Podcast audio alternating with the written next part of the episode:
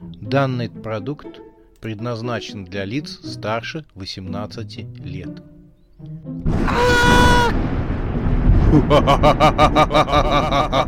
Напугай Пощекочи, меня до смерти, пожалуйста. Глава одиннадцатая. Ничего не страшно.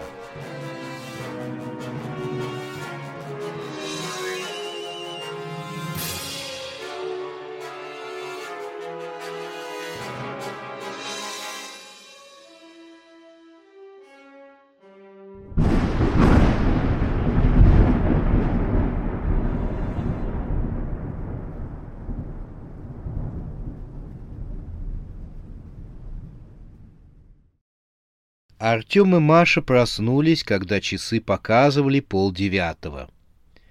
По телевизору шли утренние новости с Борисом Правдиным. А с прогнозом погоды вас познакомит Оксана. Прошу, Оксана, вам слово. Появилась рыжеволосая девушка на фоне карты. Сегодня ожидается поток привидений. По области возможны зомби, поэтому не открывайте дверь кому попало. И без необходимости не покидайте дом без дробовика. И, внимание, в центре столицы ожидается прибытие титанического чудовища. Советую взять зонтик.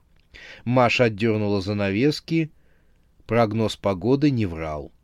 Мимо пронеслось несколько призраков.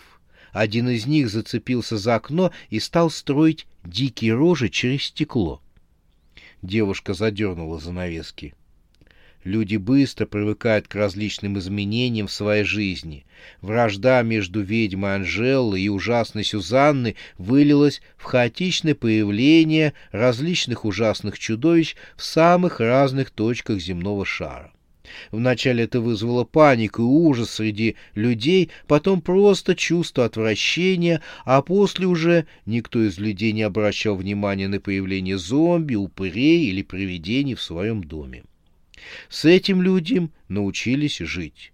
Куда важнее оказалась работа, собственная семья и здоровье детей.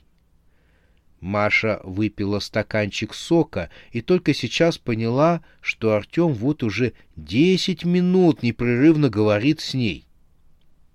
Я так никогда и не узнаю, что такое страх, ведь я был рядом с повелительницей ужаса, но так и не узнал ничего о страхе. Сейчас все знают, что такое страх, а я так и не знаю. Это ведь, наверное, навсегда, ведь правда же, я с ума сойду, но чувство страха мне не дано. И никогда не вернется. Нет у меня чувства страха, вот нет и все. Артем и раньше жаловался, но сегодня он был просто в ударе.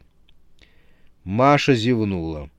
От болтовни мужа и ее потянуло в сон. А Артем все говорил и говорил. Девушка подошла к раковине и взяла ковшик холодной воды. Маша оттянула резинку трусов Артема и вылила туда весь ковшик. Артем замер на полуслове. «Я пойду досыпать». С этими словами девушка кинула ковшик в раковину и двинулась в спальню. Артем вдруг завизжал. Он был в ужасе. Схватившись за кухонный стол, он стоял и тяжело дышал от пережитого ужаса. Превозмогая дрожь, Артем произнес. «Теперь я знаю, что такое страх».